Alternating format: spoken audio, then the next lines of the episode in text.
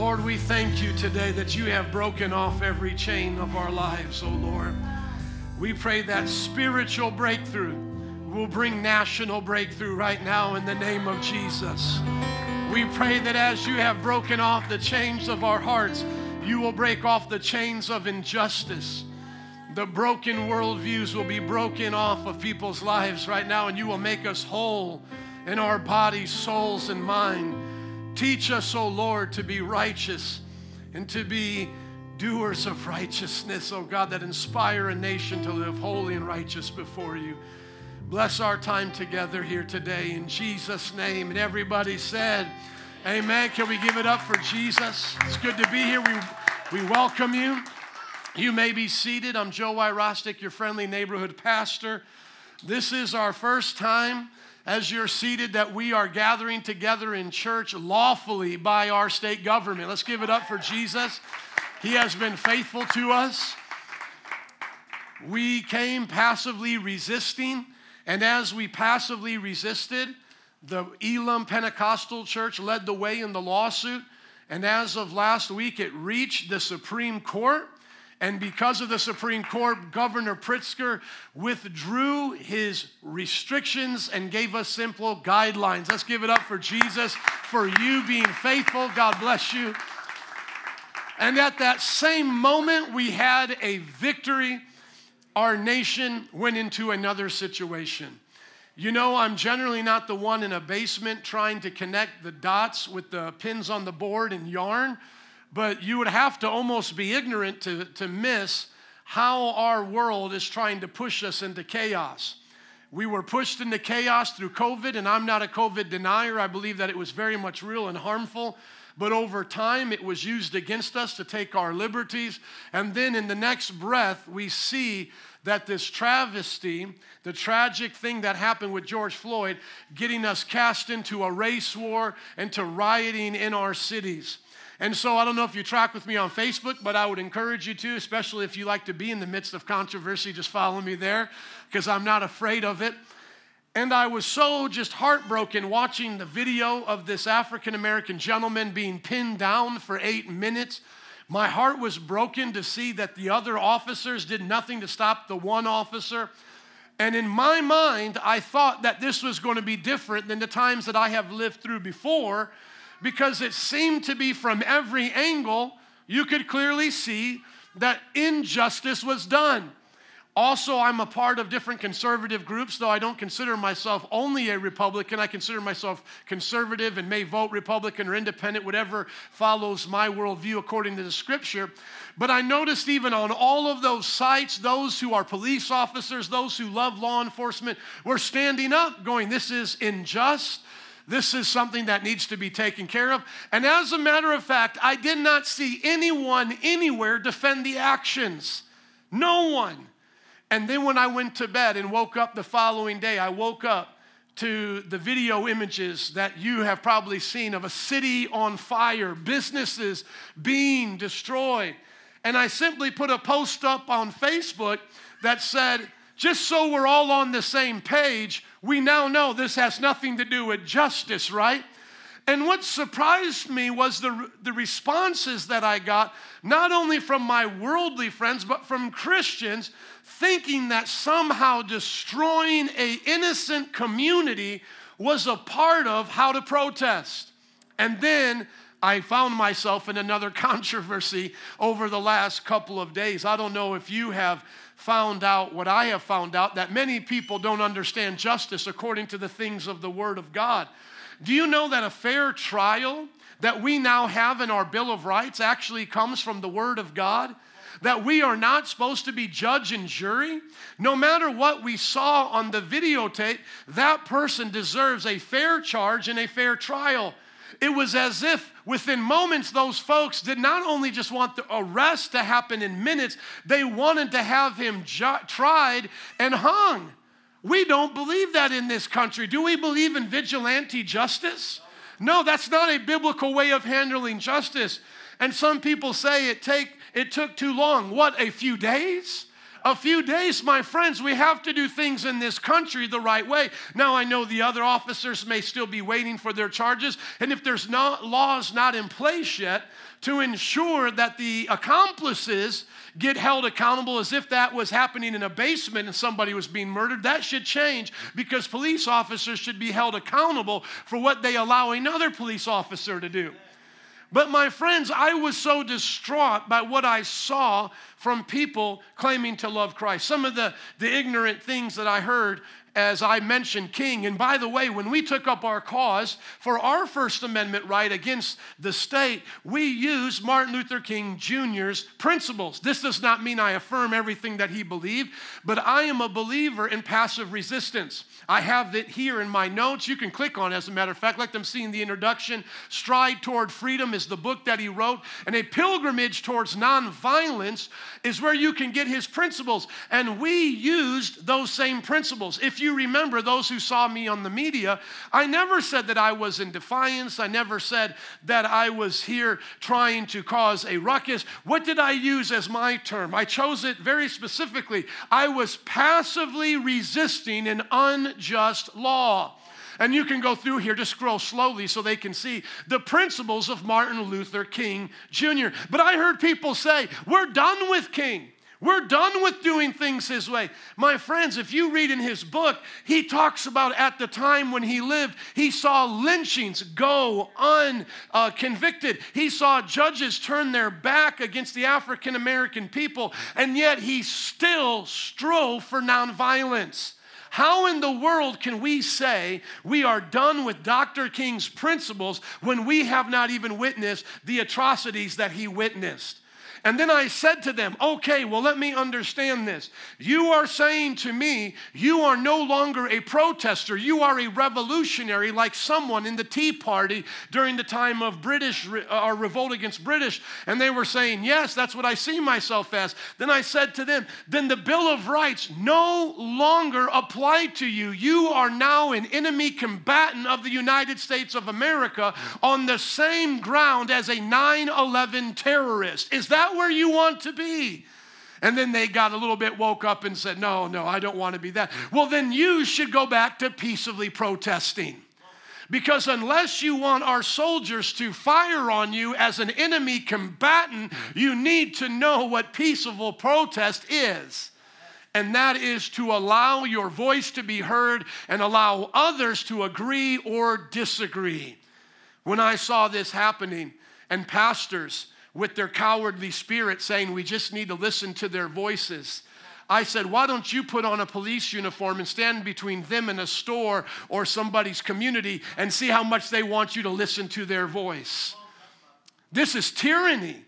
This is tyranny. So, those of you here who grew up in the different ages of our culture, you remember what it was like when Cuba was a free country, and then Che Guevara and Fidel Castro were the friends of the people, supposedly, and their revolts was to set everybody free. How did Cuba turn out, my friends? You see, now my people that are in this church who escaped Cuba will tell you exactly what it turned out to be, and they're still having to eat out of coupon books. My friends, this is not justice, this is tyranny. Look at what the Bible says in Judges chapter 21, verse 25. Would you hold there, please? The Bible says in those days Israel had no king, everyone did as they saw fit. After the time of Moses, a great leader of Israel, Joshua, the people then started rebelling against the things of God. And God would send them judges so that they could have a prophet in the land. But they would rebel against these judges. And aside from maybe Deborah, the only female judge, most of these judges were themselves wicked, if not all the way wicked, at least one foot in the wickedness and one foot in the righteousness. One of the more popular ones we remember is Samson, but Samson is nobody you would want your child to grow uh, up and be like. He was a womanizer. He was a drunkard. He was someone who'd had no respect for the God of Israel and eventually got his own eyes gouged out and conquered by the enemy. And he died, taking out more than he had lived, and was remembered for his failures. We think of him as being strong, but if you truly read the Bible, he's a failure in so many ways. He should never have had that happen to him. And so during this time, it says, because they didn't have a leader, everyone did as they saw fit. Let's just take a little bit of a history journey just back to the 50s. Just back to the 50s when we were more Christian than we were now. I'm not saying that everything was perfect back then, but the same generation of Martin Luther King was the same generation of many of our parents or grandparents. Did we not have more of a moral compass than we do right now? And didn't we have more of an understanding of what justice looks like than we do now? When Martin Luther King Jr. was assassinated, no one went out into their own neighborhoods and burned their own towns down. And that was the leader of the civil rights. Why was that? Because they understood that that wasn't the way to forward their movement. But what has happened over these last 50 or 60 years? Look at our own communities right now. Right now, the urban violence is the number one killer of the minority after abortion. Did those things exist during the time of Martin Luther King Jr.? Was there gangs and violence in the black community as it is now? Was there abortion? Of course not. And then people say, well, King failed. No, my friend, you failed to live out what King fought and died for we now see that the people who were handed the freedom have lost the freedom. And the same thing goes with the Anglos, and we'll leave out the Asians and Latinos right now. You get a free pass this Sunday. But the Anglos, if you see any show during that time, from Leave It to Beaver to, to the, uh, the family that all lived together, the, what's the family show? Not the Partridge, that's another good one. The Brady Bunch, thank you. I'm looking to her, and you guys are all shouting out good ones too. Just look at how much the family unit has gone by, uh, gone down the tube. And now we call a man a woman just because he played Frankenstein or, or Mr. Potato Head and changed up some of his body parts. Is our culture the same? Of course not. We have not lived in the freedom that has been given to us. And so now we're calling out for justice. But what did Martin Luther King Jr. accomplish? Some people say he was a failure. Look at all now the African American politicians. Look at all the African American businessmen. Look at all the African American chief of police and all of the leaders in that community, which was non existent in his time. But they don't listen, their own community, to their leaders. The mayor of Atlanta was literally brought to tears and brought out Killer Mike, if you know who he is. He's like an urban legend to the community, going, This is not what we fought for. And I say the same thing. As an Anglo, you know, this is not what we went to civil war over. A lot of times people forget what the Civil War was. While Africa was still enslaving Africans, while black Africans were enslaving their own people, while the people of Latin America were still enslaving each other, while the people of Asia and India were still enslaving each other, and in many places they're still enslaved to this day, 600,000 Americans died to free another people group. I'm not talking about you fighting your oppressor to be free. White Americans died to free another group. Are you listening? During that same time, Shaka Zulu was enslaving his own people. What are we going to do different? What are we going to do different in this culture? You see, today people are crying out for a civil war. A civil war for what? So you could kill your baby in an abortion clinic? A civil war so that you can continue to live ungodly? We're not going to fight for that. If you want true freedom, then have freedom first inwardly so that outwardly it makes sense. So many people have become hypocritical in their call for justice. We're calling out for justice over and over and over again. But yet, no one wants to call out for justice for the unborn. We're saying that black lives matter, but yet more black lives are killed in abortion clinics and by the hands of gangs than any white cop has ever done. We're saying that a death is worth 200 buildings, and yet in our city, Chicago, there was over nine deaths and a five year old girl shot, and all the buildings still stand. We say stereotyping is wrong, but we stereotype all the police. Have we not seen what our stupidity leads to? This is what one of our founding fathers said. And once again, I'm not saying that America equals Christianity, but we need to understand, even at their time, they have lived under the power of tyrants and they were ensuring us with the Constitution to come in the Bill of Rights that we could have a safe country. And so we ought not to tear down those foundations thinking that we're going to build a better society. Patrick Henry said, It is when a people forget God that tyrants forge their chains. You see, you don't have to be a Christian to live in this nation, but you better uh, uh, understand what Christianity had to do with this nation. Most of the leaders, even early on, had to be outstanding in their Christian community. Now you say, well, how did slavery exist at that time? It existed because there were cults of Christianity. The very ones who stopped slavery were the Christians. And how did they do so? By the doctrines of the Bible and mis and correcting their misinterpretation. If you see the image of the slave on one knee with his hands up and his back scarred, the symbol of the abolition movement was that African American man. And it said above him, Is this not my brother? It was teaching them that you had believed a false version of Christianity. Christianity is marked with people of every color and every culture. You cannot have a white supremacist gospel. And as a matter of fact, as the Christianity began to grow, because so many people say to the east, my brother, to the east, let's go back to Islam, let's go back to these things. My friend, Islam had already made slaves of Africa hundreds of years before the white Christians ever came.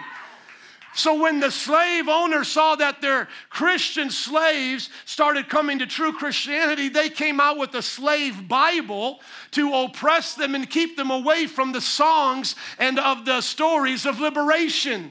From Miriam's song, from Moses' song, and they began to corrupt the Bible. Look it up. They knew that the Bible contained so much liberation. That's why the church was present there in the Underground Railroad during the time of the Civil War, during the time of Jim Crow era, bringing integration. Has it always been done right? No one is saying that it has. But you ought to understand that if we forget God now, the God of this Bible, we have nothing to look forward to except more terror in our own cities. Go to the next quote, please. Just hit the arrow on your keyboard. Look at what John Adams said. John Adams was clear in his understanding of what the Constitution could do and what it couldn't do. He said, Our Constitution was made only for a moral and religious people. It is wholly inadequate to the government of any other. And what this means is a piece of paper cannot stop you from living out your worst tendencies. And I was talking to people about this online, about the Constitution. You know, there were people alive during the liberation of the slaves, people like Booker T. Washington and Frederick Douglass, who were actually given the opportunity to go back to Africa and lead a movement of the freed slaves back to Africa. But they purposely decided to stay in America, not to overlook the things that had been done to them, but because they realized that the Constitution afforded them rights and liberties that no other nation on, the, on the planet, especially especially in Africa, could give them. And if you want to see how Africa's been doing without the God of the Bible, just go through the history of Africa up until this day in Libya. Black on black slavery still exists. And so there is not, is not a better way to govern a country than by something like the Constitution. Maybe there's other ways we could form it, you know, maybe better than our Constitution. But if you look at our Constitution, it is about as good as it gets. But here's the problem with it if you do not have a religious people, that alone is not enough. You see, if you tell people you can peaceably protest, but while they're protesting, if they do not respect the store owner out of a golden rule, do unto others as you want done unto you, then you will tear down that store, even if it is owned by the person you're supposedly fighting for justice. Black owned businesses being torn down. So sad. What does that do? You see, we have to wake up and understand that this country needs us. When we opened up the church during our time of exile through the pandemic, when we came back, so many people said we were crazy and that we were reckless. No, what we were doing was offering courage to a community to begin to go out and live again. I heard some pastors in Indiana who already had the freedom say, We don't want to be the guinea pigs. We don't want to have to do that. We ain't opening up until everything is opened up. And that's a shame to those pastors because, like in the days of Mother Teresa or the missionaries or the abolitionists, the church should be on the front line. Before we ask the small business to open up, we should say, We've opened up. And if it's unsafe, we'll pull back. We're not COVID deniers in any way. But if that we're going to show the culture that we can open up, we should show them the church can open up first. And we should show the culture of racial reconciliation first here in the church, that we can get along and we can settle our problems. And that's why when I look at what's going on in Chicago over this weekend, it's mostly young adults of all cultures, and they lack biblical sense. They lack the historical narrative of where we've come from and how far we have gone to get here. You see, when you fill your mind with Lil Wayne or Miley Cyrus and you think twerking is the way to express yourself, you're not going to have any problem about breaking down a Macy's and stealing stuff. You don't understand sexuality. How can I ask you to understand justice? You don't understand family and parenthood. How can I ask you to understand the system? So we're talking to ignoramuses about things that go above their heads. And now, sadly, they're finding out that Antifa and a lot of these white leftists are taking over the black protests. And I'm so thankful for the black leaders who are stepping out now. There's videos of them confronting them saying, No, you can't come here because we still got to be black in America after you've done this damage. And so I'll call out injustice wherever I see it. And so if there is a grievance or if there is a community that feels they've been done wrong, then may they protest with the church's blessing and with the church's prayers. And may we show the community what it's like to express our grievance. But to patronize a people and say you have to grieve by stealing a pair of Nikes, that does neither them any good or our culture any good. Can we go to some scriptures on justice? Amen. They're not in the notes, but turn there with me quickly. Isaiah chapter 10, verses 1 and onward. And then we're going to get our guest to testify, Sister Bevelyn and her friend, in just a moment. They've come from New Jersey. But let's look at justice in the Bible. Isaiah chapter 10, verses 1 and onward. The prophet Isaiah makes a great deal about justice because this is a key indication that a culture is not right when they lack justice.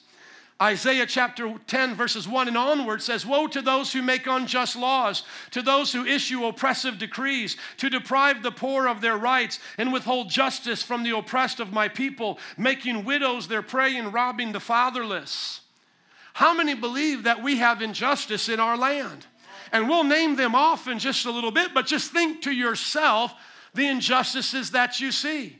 I think the entire idea of the government giving Section 8 housing in the projects to keep a people down is a part of injustice.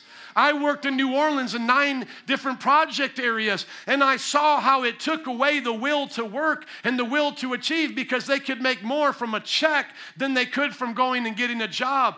But I also believe, on top of that, that racism has played a part in different cultures coming into the American dream. Both are wrong governmental, systematic oppression, and everyday folks not hiring somebody because the name on the application is Quashanda or, you know, LaShawn Shante, and they've done those studies that the name itself got the person disqualified.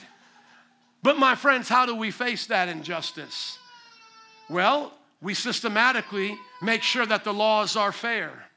And if that means ending welfare the way that it is, we start asking people to go to work and becoming contributing persons of society. Therefore, they may not look at burning a business the same way if they own more of the businesses. And then at the same time, we tell all those who are in charge of businesses to start hiring people not based on their name, but based on their character and their quality. So there are answers, are there not? I mean, we're not the smartest, uh, you know, sharpest tools in the shed, but can't we figure it out even right here? So we have to go and do likewise and go and vote for these things to change. I'm not in agreement with the homosexual lifestyle, but I believe that they should be treated equally. I believe all Christians should have that, that, uh, that mindset that you're not going to discriminate against the LGBT and they're not going to discriminate against you. These are the kinds of things that we can work out as a culture. We don't have to take the Christian baker to court because he doesn't want to, in his conscience, make a cake with two men holding hands and kissing each other. No more than the Muslim wants to sell you bacon. You get quiet when I say that, but how many know Muslims don't eat bacon? Should you require him to sell you bacon in his, in his grocery store? I mean, this is foolishness. We need to respect each other's differences. We need to allow the freedom and liberty for us to live according to our consciences, and we ought not to be pitted against each other. Unjust laws are unjust. That's why we should strike them down and deal with those systematic oppressions. Let's go to Matthew chapter 24, 12. Matthew chapter 24, verse 12. We also need to have the right hearts. Many of us have a hard heart. That's why we can't see it the right way. I'm not saying that I'm perfectly understanding of everybody's plight. Maybe you came from a different country, or maybe you've suffered in different ways. My wife's family came from Greece, and that's a socialistic nightmare and they have riots in their streets all the time, or maybe you came from another country. And I, and I know you don't understand what I've gone through as a white suburban boy. Maybe you don't know that, okay? But, but let me just say this we shouldn't have a hard heart towards each other. But the Bible says in the end times, this would be a sign because of the increase of wickedness, the love of most will grow cold. But the one who stands firm to the end will be saved. So listen, you should have a problem with the white meth problem the, the white meth drug usage in our community. You should have a problem with the white broken families. You shouldn't have a hard heart towards that. You should have a problem with the white suicide rate, which is higher than anybody else, and especially the white middle class, middle aged man who's more at risk of committing suicide than any other people group. Okay, I identify with us. Us don't have a hard heart. And at the same time, we should identify with the African American, the plight that they have gone through. We should identify with the plight of the immigrant, those who are coming to this country from other nations. But what happens when we don't have a heart, a, a, a heart made of flesh? Our heart is hard, and now we're wicked in all that we do. And then out of hypocrisy, we only see the injustice that's done towards us. And we neglect to see the injustices that are done towards others.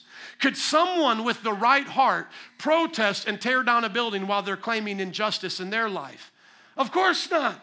Why? Because the person with the right heart would say, This person doesn't deserve the treatment, just like the other person I'm standing up for did not deserve that treatment. Does everybody get that?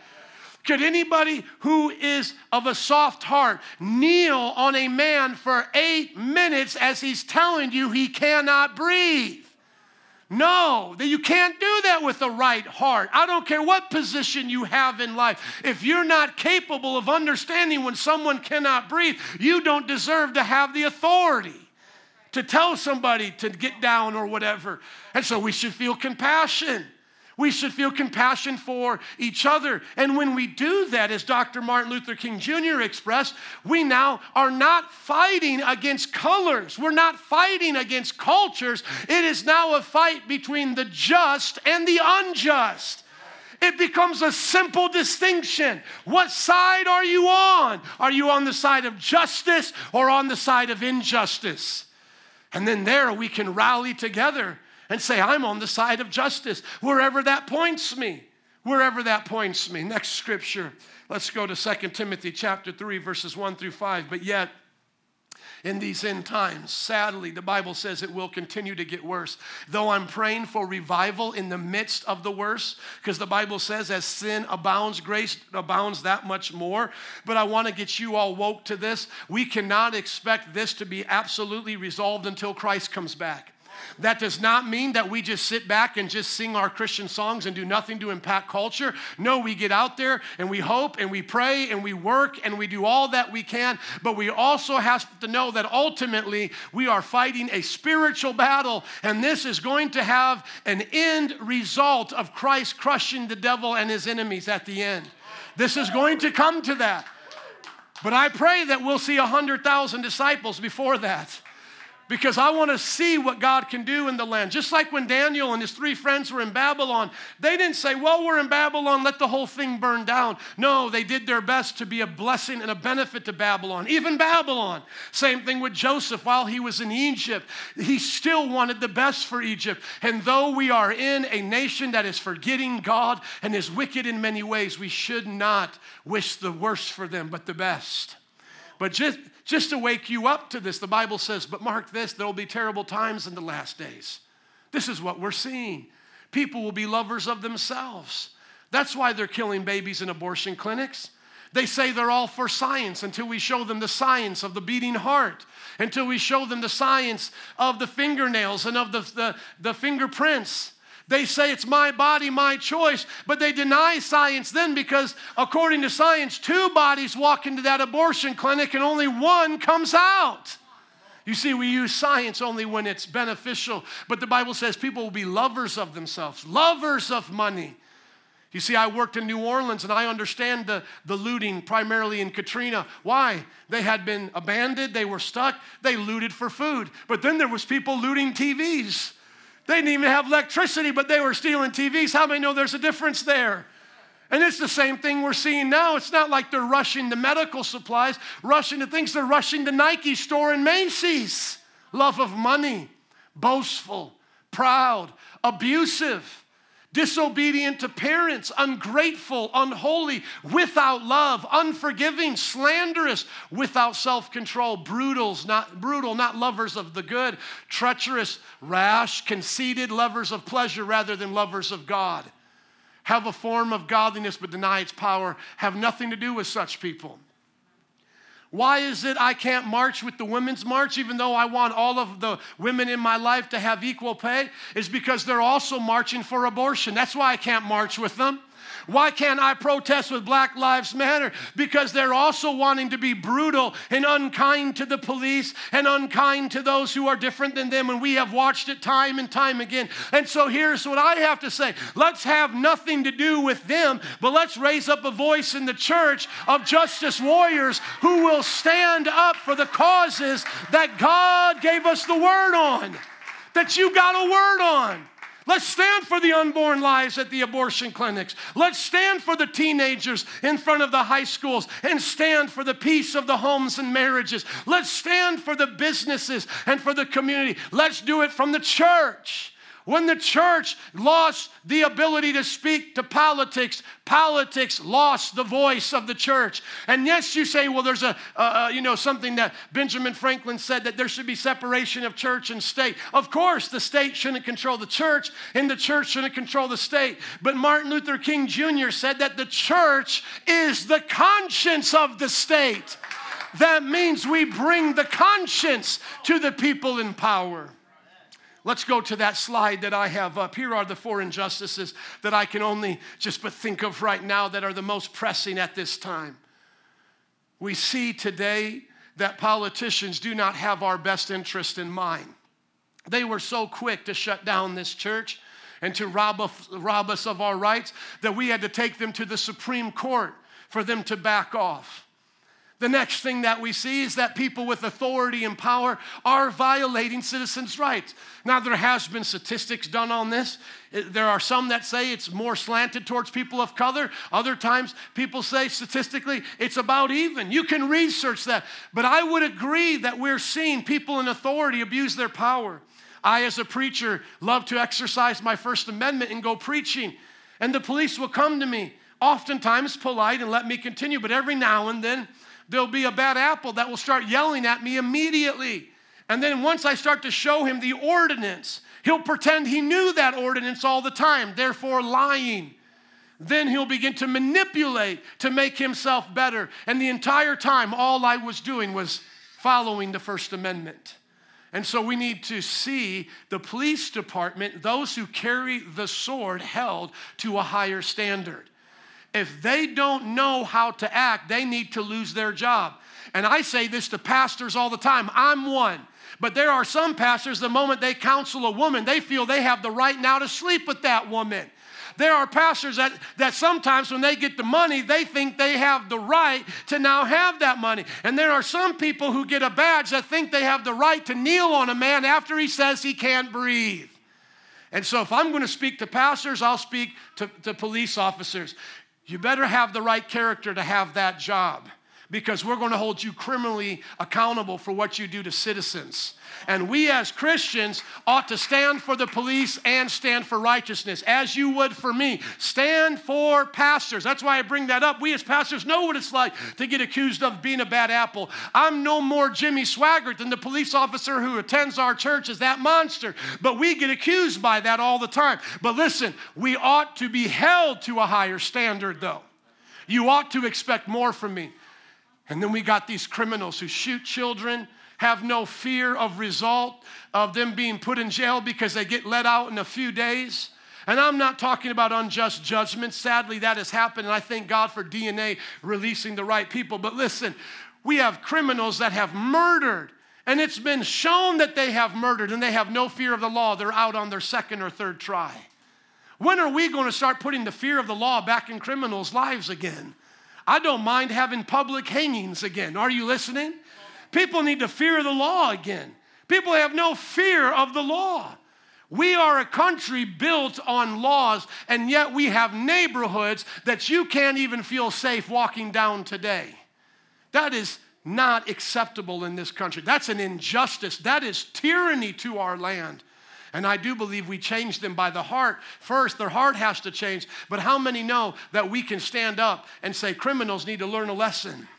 How many believe that? And then lastly, we need to stand up for the right of the unborn. The idea that you can be a human and kill another human and still think you're moral shows you how spiritually backwards we are as a society. And then people tell me, well, I vote according to what I feel is going to do the best for me in these areas, regardless of how they are on the abortion issue, because I don't want to be a one uh, point voter or a one issue voter. Let me ask you something. If slavery was one of the issues, would you still vote for them? Let's say they said, we're going to enslave a certain group of people. Let's say they say we're going to enslave the people of Nepal. So I don't see any Nepal people here. So let's just say they go, you know what? We're going to enslave the people of Nepal. It's not going to bother you very much. You don't have to own a Nepalese person.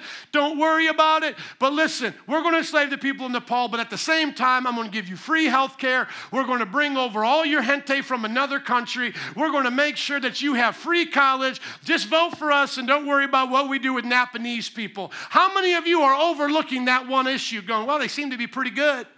My union tells me to vote for them. Hello, somebody. How many know that one issue makes all the difference? I'm not voting for someone in my conscience that I know is going to own another person. But how in the world are we voting for people who want to murder and to destroy innocent human lives? And listen to me now, because a lot of times people say, well, you pastors get on your high horse, but do nothing about that. That's a devil's lie. If there's anyone listening to me that is considering an abortion, we as a church, my family, a family, and you will adopt your child. Don't murder them. We'll adopt them in Jesus' name. And we have and will continue to do so. So I don't want to hear that we don't care about them once they're alive. Christians are the most number one givers towards charities around the world and in this country. Have you ever heard of the YMCA? It's not, it wasn't started by Muslims, it was started by Christians. Have you heard of the Salvation Army, you liberal Oompa Loompa? It was not started by Muslims, it was started by Christians. We have been here and we will continue to be here. I love my liberal Oompa Loompa friends, amen? They like to say that against us. Well, what are we going to do about it now we're fired up? Calling names. What are we going to do about it? Well, we have a choice now to make. I'm going to go to the last passage that I'll read here, Isaiah. Because you know what? It's on the notes, good sir, because if we don't do something about it, our words don't count for anything. I want to read this in its entirety, and then I'm going to have our sisters testify. But listen to the call of justice from the prophet Isaiah. And don't let anybody of any political party push you away from God's definition of justice. And all of us here should not be committed to any party. All of us should say, we'll vote according to this. And if we have to ditch all of these parties, we're going to do the right thing. But it's more than just voting, it's also how you impact your neighbor. My wife was working at a bank, and the woman wanted to have an abortion. And so she went from being a co worker to being a preacher to her friend. And now that baby is alive because my wife cared enough about that unborn child. You have to, it's, it's not just a vote, though it includes voting. It's not just preaching to your friends, though it includes that. It's not just protesting, though it includes that. It is all that and then some. It's all of us doing our part. But listen to what the prophet said Isaiah. Isaiah said, Surely the arm of the Lord is not too short to save, nor his ear too dull to hear. but your iniquities have separated you from your God. Your sins have hidden his face from you so that he will not hear. For your hands are stained with blood, your fingers with guilt. Your lips have spoken falsely, and your tongue mutters wicked things. No one calls for justice, no one pleads a case with integrity. They rely on empty arguments. They utter lies. They conceive trouble and give birth to evil. They hatch the eggs of vipers and spin a spider's web. Whoever eats their eggs will die, and when one is broken, an adder is hatched. Their cow webs, excuse me, their cobwebs are useless for clothing. They cannot cover themselves with what they make. Their deeds are evil deeds. The acts of violence are in their hands. Their feet rush into sin. They are swift to shed innocent blood. They pursue evil schemes. Acts of violence mark their ways. But the way of, peace they do not know. There is no justice in their paths. They have turned them into crooked roads. No one who walks along them will know peace. So justice is far from us, and righteousness does not reach us.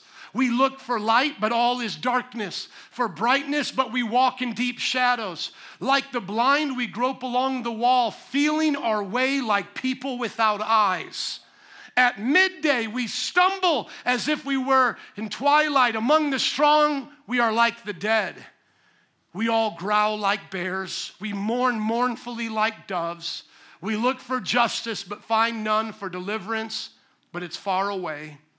For our offenses are many in your sight, and our sins testify against us. Our offenses are ever with us, and we acknowledge our iniquities, rebellion and treachery against the Lord, turning our backs on our God, inciting revolt and oppression, uttering lies of our heart that they've conceived. So justice is driven back, and righteousness stands at a distance. Truth has stumbled in the streets, honesty cannot enter. Truth is nowhere to be found, and whoever shuns evil becomes a prey. The Lord looked and was displeased that there was no justice. He saw that there was no one. He was appalled that there was no one to intervene. So his own arm achieved salvation for him, and his own righteousness sustained him. Talking about Jesus. He put on righteousness as a breastplate and the helmet of salvation on his head. He put on the garment of vengeance and wrapped himself in zeal as in a cloak. According to what they have done, so he will repay wrath to his enemies and retribution to his foes. He will repay the islands their due. From the west, people will fear the name of the Lord, and from the rising of the sun, they will revere his glory. For he will come like a pent up flood that the breath of the Lord drives along. The Redeemer will come to Zion, to those in Jacob who repent of their sins, declares the Lord. As for me, this is my covenant with them says the Lord. My spirit who is on you will not depart from you, and my words that I have put in your mouth will always be on your lips, and on the lips of your children, and on the lips of their descendants from this time on and forever, says the Lord. Can we give it up for Jesus today as we hear that reading? Go ahead and scroll back up to those notes where I had the the, the sign there of what's going on in the godless society. We have with us someone who has suffered for their faith. During the midst of this unrighteous protesting, in many ways, the unrighteous rioting, I should say, during the protest, our sister went to the abortion clinic. Was this other sister with you as well? Was it both of you? Both of them together. And while they were there, they were told to stop protesting. And yet they didn't stop, and so they were arrested. Is this not mind blowing? African American women protesting the number one killer of African Americans, which is the abortion clinic, were arrested because of their stance. They are going to Minneapolis to continue to plead with, with the people there for justice. But if we can get a microphone for them to come, I would like them to testify about what it's like to be African American standing for righteousness and how they view the major issues of the world, like the unborn and the injustices of the police, because they can give us insight to that. Can I hear an amen? All right, let's bless them as they come. Come on up here, Sister Bevelyn. And if you would introduce your friend, that would be awesome. What's, what's your name? I'm sorry. Come on up. My wife loves you guys. And what was Yvette? Edmee? Edmee. Edmee. All right. Edmee. Amen. Testify, sister. Hi, guys. Hey. We're so blessed to, huh? You dropped your earring. We're so blessed to be here. We're so happy that we were able to stop in. We're sorry we're late. It was a long ride. You guys, we had like no sleep. We had to like get dressed in a gas station. But so supermarket. All right, cool. So um, you know, for us, we really we are always did ministry. We would go out and street preach and things like that. But um, when Governor Cuomo legalized abortion up to birth, I don't know if you guys know about that, but in New York, you can have an abortion up to birth. So if your wife or ladies, if you're in labor and you are in excruciation, excruciating, pain, you can say, you know what, I don't want this baby, and they will kill the baby the same way Gosnell killed the baby. So me and her say all the time, Gosnell should get out of jail if that's what they're doing. So um, for us, once we, we we seen that and they lit up the Empire State Building pink, and I mean Congress was celebrating that day um, we knew in our hearts we were like we, we were actually reactive christians at that point. Now we, we always had been pro-life and would go out but you know we did different types of ministry. We never just focused on uh, life in the womb. And, but when this happened we, we literally reacted in a way of just like you know what we got to get out. We got to go to plan we call it plan murderhood and we have to really stand and have to fight. So um, for us uh, as black women uh, with everything we see, we see, especially in our community, a bunch of hypocrisy. Um, and I will say this I, for me personally, and you guys don't have to agree with me, it, it doesn't matter. Um, black man is the problem. We are the issue with ourselves. And I'm going to call a spade a spade, okay? The, every time I go to this abortion clinic, most of the time I'm going to see black women, maybe a couple of Spanish, dab of white, but most of the time it's going to be a black woman going in there. And sometimes she might have a boyfriend with her, but that's what that's what's going to happen. Um, at the same time, if I go into a black neighborhood, I'm more likely to get robbed in my own neighborhood. I would prefer to live in a white or I'll, I'll, even live with a bunch of Mexicans before I live in a black neighborhood. I'm gonna keep it 100 with you. Because they might hang out and drink, but they're not robbing your car. They're workers. You know what I'm saying? I'm just, I'm being very honest right now. Okay, let's call a spade a spade. The biggest issue for me is that, you know, people of other races, they feel so bound. Like two plus two equals four it's common sense, but they feel so bound by their color, like, oh, I can't say this. I might be a racist if I say this. And that really pisses me off. That makes me so mad because now we're allowing uh, flesh to choke the truth, and the truth is what cuts. And these people need to hear it. And I'm speaking for my own community, and I say it all the time. Starting from slavery, we were sold by our own people. That's how we got here. Do you know if it wasn't for our own people selling us, there would not be African Americans in this country? Dominicans would not exist because Africans would not have went to Haiti and then had procreated with the uh, Portuguese or Spaniards, whatever they are. That's how Dominicans came about. None of this would not have happened if we didn't sell ourselves out. So we've been doing that from the beginning. Now, yes, there is systematic racism, there is systematic oppression, but we are the ones voting them in. Anywhere you go is Democrat cities, but we vote them in. We will send them into office. We just we just drove through uh, Memphis. Memphis is a terrible city. You can feel the spirit of death on that city. It's predominantly black, and guess what? We voted them in. So now we scream and we cry about police brutality, but most of the time it's in Democrat cities. Everything we do, it's like we, we continue to just stab ourselves in the stomach, and because we have a narcissistic culture, we don't take the time to take responsibility for ourselves. We just know how to point the finger, and we blame everybody else, every other race. And that's why we right now are headed to extinction extinction. I'm going to keep it 100. We're headed to extinction, you guys. In 2050, if we don't stop aborting ourselves, African Americans won't exist. Yeah, yeah, this is a huge issue. It's a huge issue. We're the problem, but I'm gonna tell you why we're the problem. And I'm, I, I, I, okay, it's the church. We're the problem. The, the problem is the church. Christians, Jesus help me, are selfish. They're not selfless, okay? We were supposed to die to self when we went in that water and were baptized, right? Old Adam is supposed to die, and you're supposed to come out like Christ and walking like Christ. And because we have not occupied the land, which is a command of the Lord, He said, Go and occupy. We're supposed to be the ones building the influence. No wonder Lil Wayne and Beyonce, these people, they've, they've gotten our kids influenced because the church just says, Oh, politics. We don't want to get involved with that. Oh, protesting. We don't want to be a part of that. Half you don't even know your American history. I'm so blessed to hear the pastor speak and talk about this stuff. I had to learn it from, uh, come on. I had to learn this from Dave Barton. I had to I had to listen to his stuff to learn this. I didn't know. I didn't know. But this the problem is Christians you want to go to church, you want to pray, you want to get a good job, you want to focus on your family, you want all the blessings of Abraham, but you don't want to take the cost that Abraham took. Come on. If we love God, we have to love our brothers too. And right now, our brothers that are lost and hate Jesus because they never experienced him. And how can they when Jesus is at home watching TV and watching a sermon?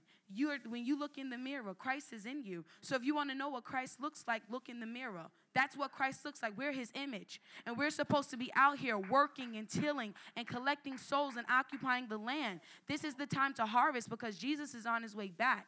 So this isn't even a black issue. It's not a Jew issue. It's not a Spanish issue.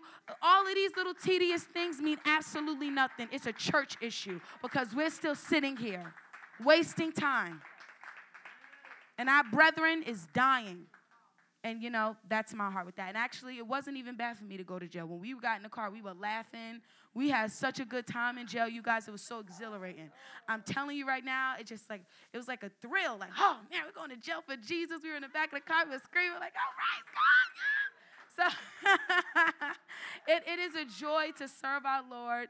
It's a joy to just stand for righteousness. And you know what? I'm gonna tell you how real it is with our culture. Let me know if I'm talking too long. Um, I, I, me and her are doing something that old white people have been doing for years, okay? All white people. They go out with their signs, and a lot of old Spanish Catholics and things like that. They'll go out with their signs and their rosary, and they're standing there and they're like, you know, fighting for our lives and stuff like that. And a lot of times we would overlook them and just think, oh, they're crazy.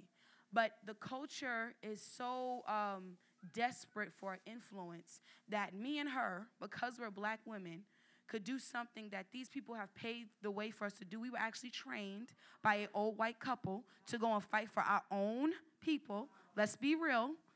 And now we get we're blowing up online. People want to hear about us. People want to know what we're doing.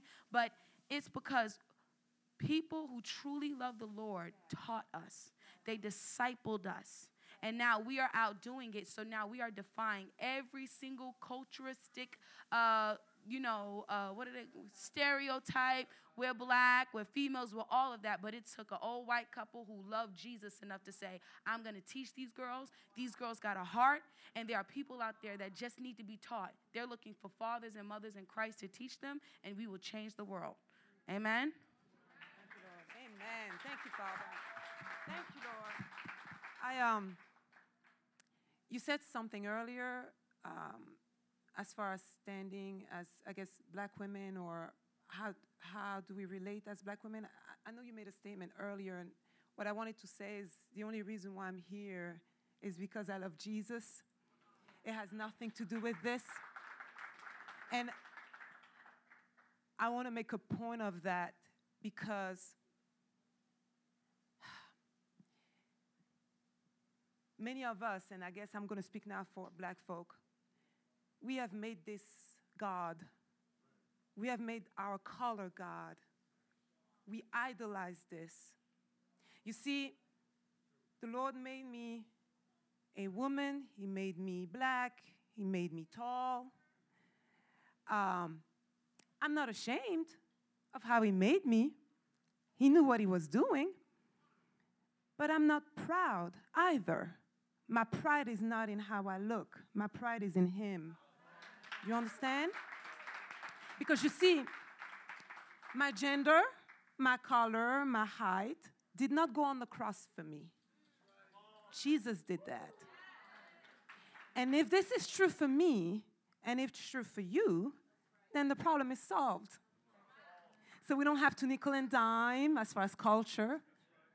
We don't have to see, oh, how am I going to talk to you so that I don't offend you? My Bible says, no, no man after the flesh, but after the spirit. In Christ, there's no Jew, there's no Gentile, no male, no female. So is it true or is it not?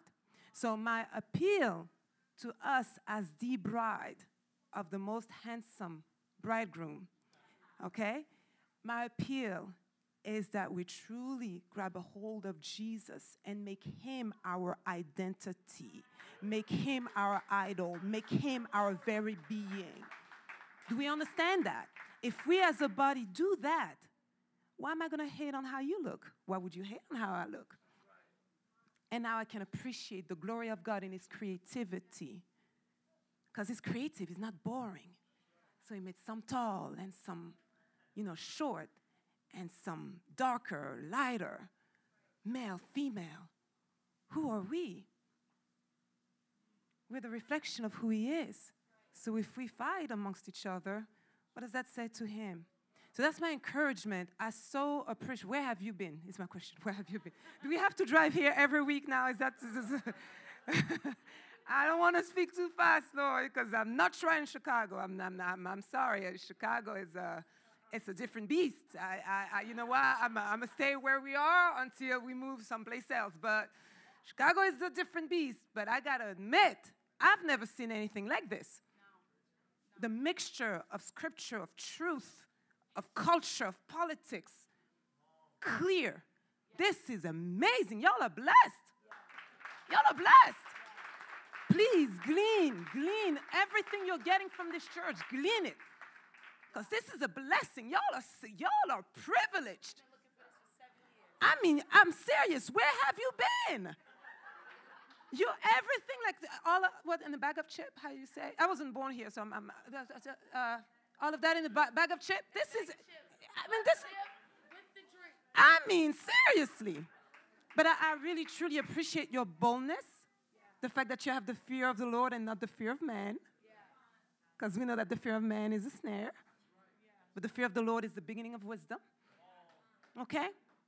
And so thank you for giving us the platform, calling Bev yesterday. I haven't listened to the interview yet. It's been a whirlwind uh, since yesterday. But I tell you what, what a fun ride it is. Disney has nothing on the kingdom of God. I tell you that much. You, you do the things of the Lord. I, I, I promise you. I promise you.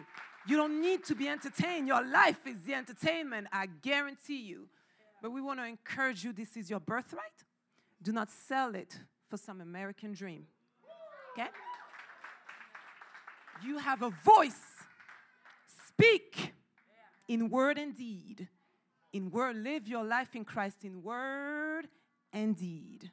Words are very important. A lot of us now, you know, we, we try and do deed only and we don't say anything, but my God created this world with His word. He didn't take a shovel, He spoke. And that's what's been missing is the voice of the church in every sphere of influence.